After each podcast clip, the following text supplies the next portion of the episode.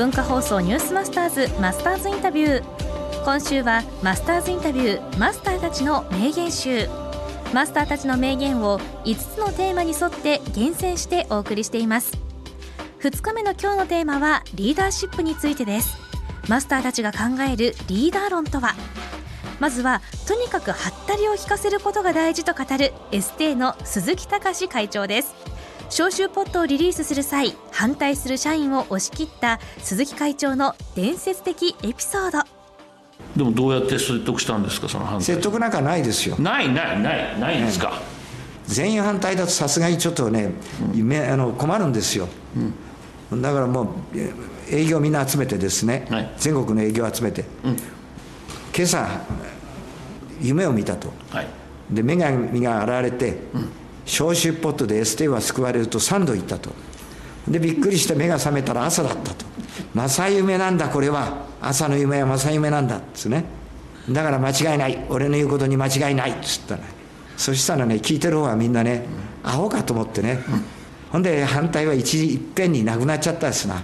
その夢は見たんですか？全然。そんなもの見るわけないです。よ私はね目つぶったらすぐ寝ちゃうもん。いただきました一番大事なところ美味しいところをいただきました。そのぐらいのことができなきゃね世の中渡れないよそうねですよね。誰が作ったとか言って文句言うからみんなね怖いから。ああそうかそうか。え責任は問わないからと、みんなをみんなこの鈴木隆が悪いんだ、こう言ってきゃいいんですよ。大体だけどね絶対みんな言うこと聞かない。その時どうしましたか？何十回でもね言うんですよ。何しろ私のねやり方はね初めに強烈な印象を与えてはい。でこいつはただもんでないと思わせる。続いて自分のやりたいことをやるためにはできるだけ早く上に立ちたいと考えていたというネスレ日本の高岡幸三社長。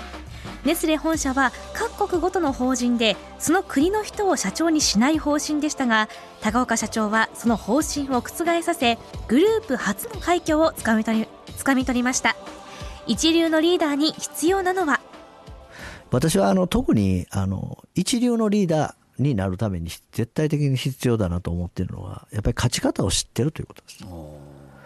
これは実は意外と言われないんですけどやはり勝てないリーダーにはなかなかついていけないです。リーダーはやはり勝たないといけないので。で特にそれはあのリーダーシップっていうのは経営者だけに求められるものではなくて、まあ、かなり下のレベルの人間にもいるわけですし例えば僕が中学で生徒会長になったのは 当時坊主だったので田舎の中学校でこれをなんとか挑発にしたいと思って それで自分で立候補して、まあ、それを勝ち取るわけなんですけど、まあ、いずれにしてもそういう何か達成したいものがあってリーダーになってこう率いていく。でもちろんあの仲間ですからあの人格的にも尊敬されないといけない。それは当たり前のことだと思うんですけど。でもやはり勝てないリーダーにはやっぱりみんななかなかついていけない。おみちゃんはい。どうですかこの二人？ね僕が面白いですよね。これ4月からインタビューしてきて、はい。間違いなく面白かった、いわゆる鈴木隆会長エステ。うん。夢で見た 嘘だよって言ったって、ねえ見るわけないでしょ。すぐ寝ちゃうからってね。面白いでしょ。ですね。まあはったりですこれ、はい。はったり会長でございますまずが第一印象で強烈なインパクトを与えるっていう。ズドン。要するにまあ社員にそのなんていうのファーストインプレッションでズドンといけない人が世の中に商品をは発表しても売れないだろうっていう多分後ろにバックボーンがあるんだと思うんだよね。でもう一方のそのあのネスレの高岡社長は勝ち方知ってる。